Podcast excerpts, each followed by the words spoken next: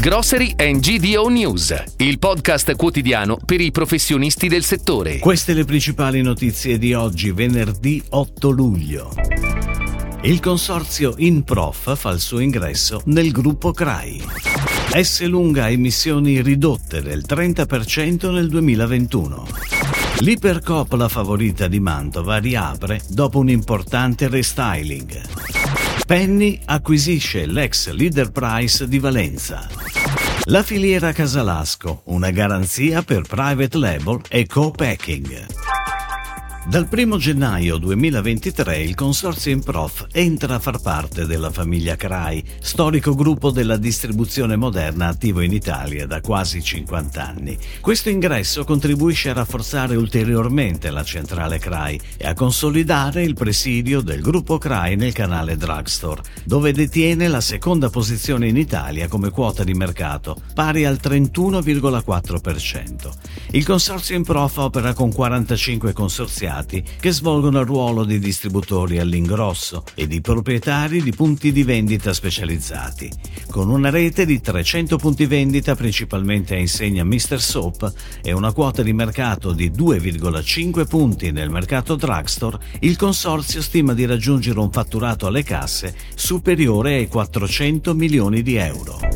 Ed ora le breaking news, a cura della redazione di gdonews.it.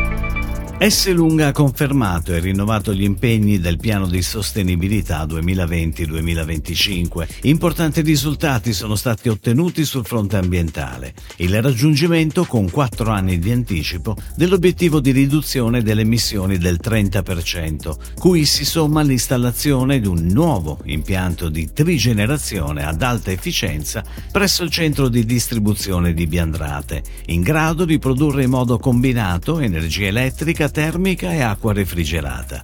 Inoltre l'80% dei prodotti a marchio sono con packaging in materiale riciclato, riciclabile o compostabile ed è stata attivata la raccolta di 4 milioni di bottiglie in PET per un totale di oltre 90 tonnellate di rifiuti evitati.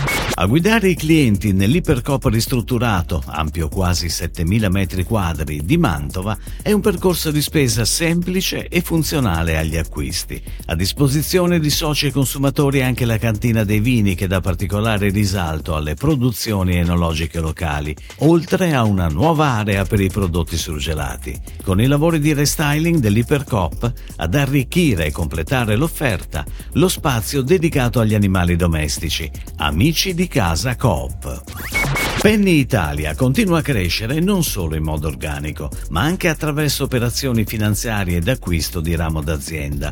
Quella per l'ex Leader Price di Valencia è quest'anno già la quinta operazione per la catena della GDO. Il nuovo spazio Penny di Valenza è il 63 punto vendita del brand nell'area piemontese e l'ottavo nella sola provincia di Alessandria. Il negozio conta una superficie di circa 850 metri quadrati e punta principalmente sui freschi e super freschi, Focus di Penny, con cui l'azienda riesce a valorizzare i produttori del territorio e le eccellenze tipiche dei regionalismi.